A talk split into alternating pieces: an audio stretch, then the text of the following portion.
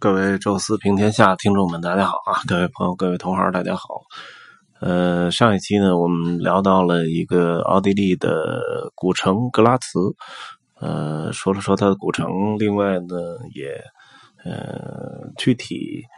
介绍了一个格拉茨古城里的很有意思的景点啊，军械库。呃，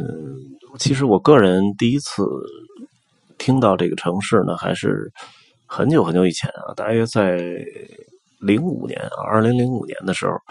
我记得当时我带入境的英语地接，接了一对加拿大的夫妇，呃，期间呢聊得非常高兴，呃，两个人呢也很开朗、很乐观哈，这个关系处得非常融洽。然后到最后呢，就是在自我介绍的时候啊，他就聊到了说我的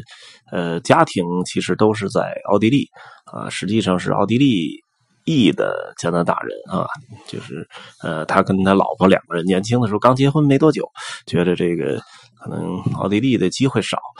呃，就跑到了加拿大来来创业啊，等于最后移民到加拿大。呃，所以呢，他说他来自奥地利的时候，我就问问过问了一句，我说是来自维也纳吗？因为在当时我的这个概念里，可能奥地利就是维也纳的这个可能最大是一个城市，可能是不是都来自维也纳？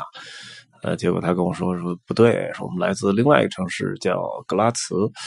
然后我记住了那个音啊，但是我别的没有什么印象啊。他跟我还特特别的跟我强调啊，说格拉茨呢是奥地利的第二大城市啊，所以这个呃，就后来就专门查了一下地图哦，看到了这么一个呃，在奥地利西南啊，大概有个一百多公里哈，这么一个城市，呃，开车有两个小时就可以。到后来呢，很多次的经过奥地利啊，呃，都是走维也纳呀，或者萨尔茨堡，或者是因斯布鲁克，还真的很少，就是路过格拉茨。呃，那么曾经呢，第一次去都是我到欧欧洲来很多年以后的事儿了，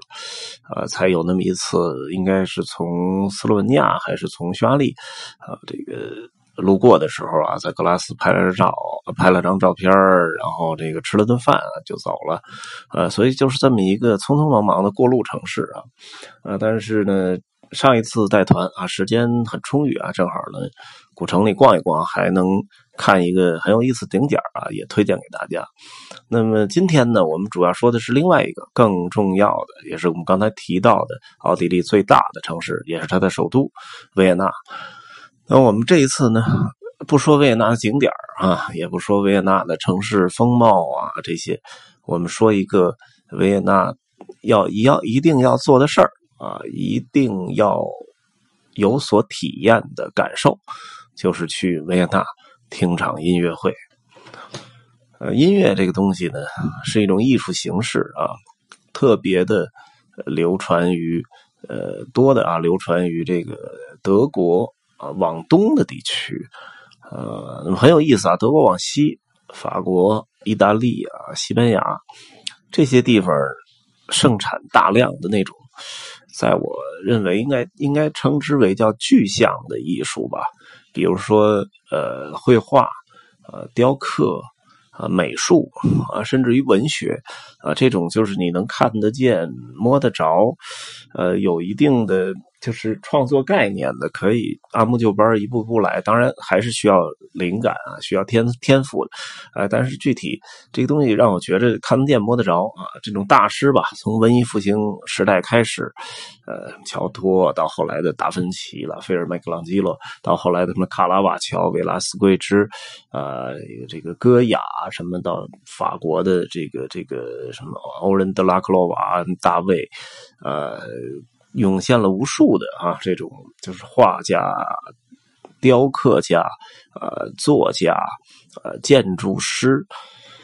到了东欧呢，好像变得少的多了哈。那么我们能想得到作家有这个呃歌德啊，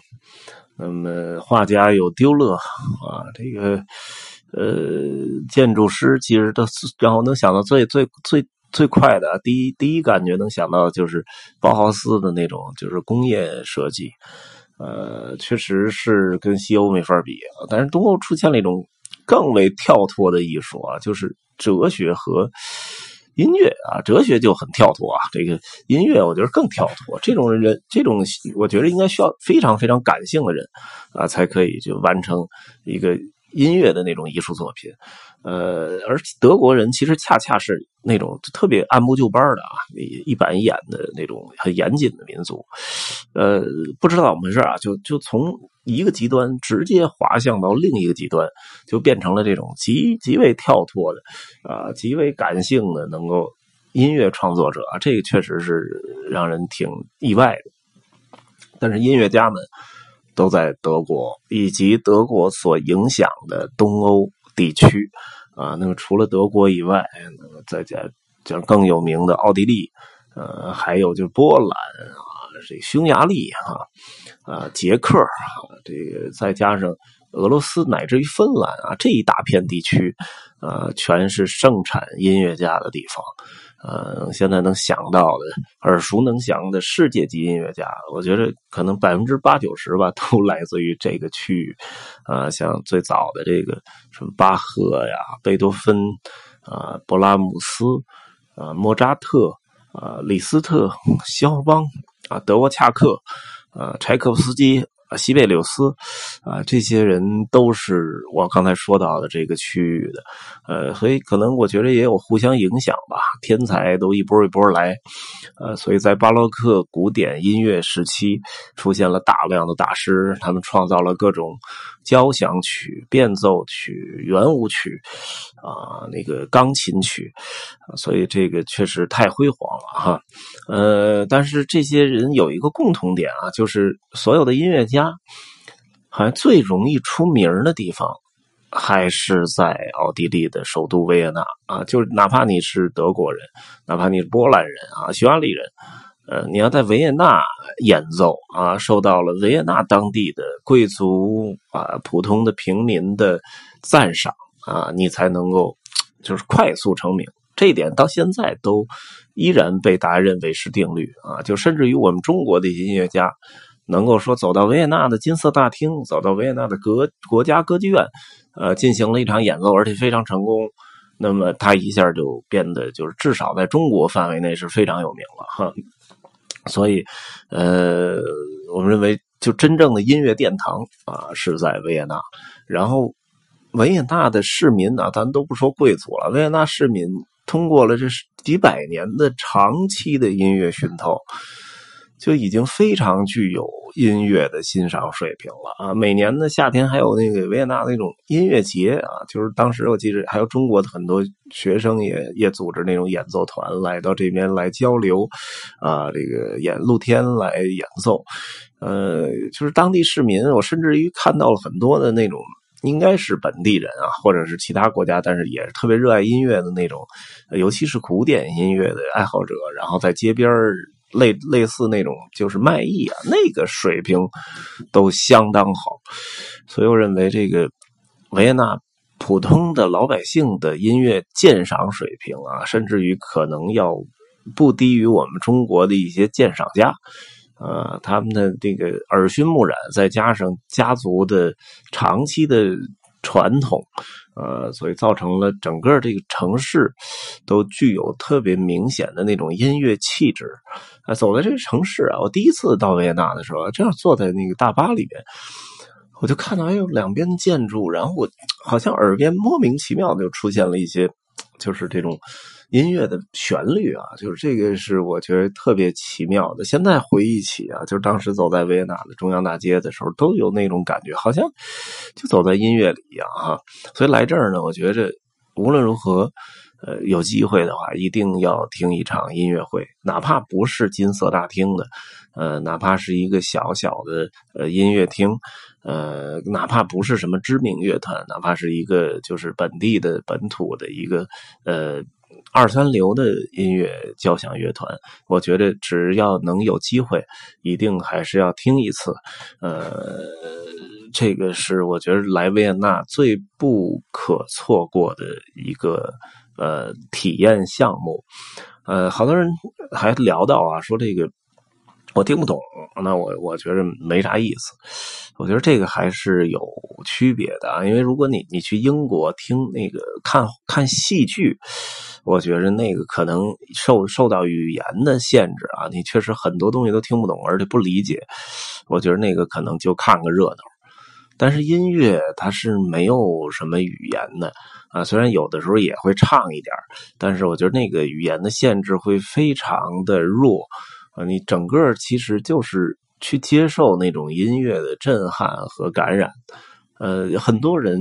在听音乐的时候，可能都没有任何的歌词，但是你会听到落泪。啊，我觉得这个其实就是艺术对你的感染力和冲击力。啊，那么那些著名的交响曲变奏曲，其实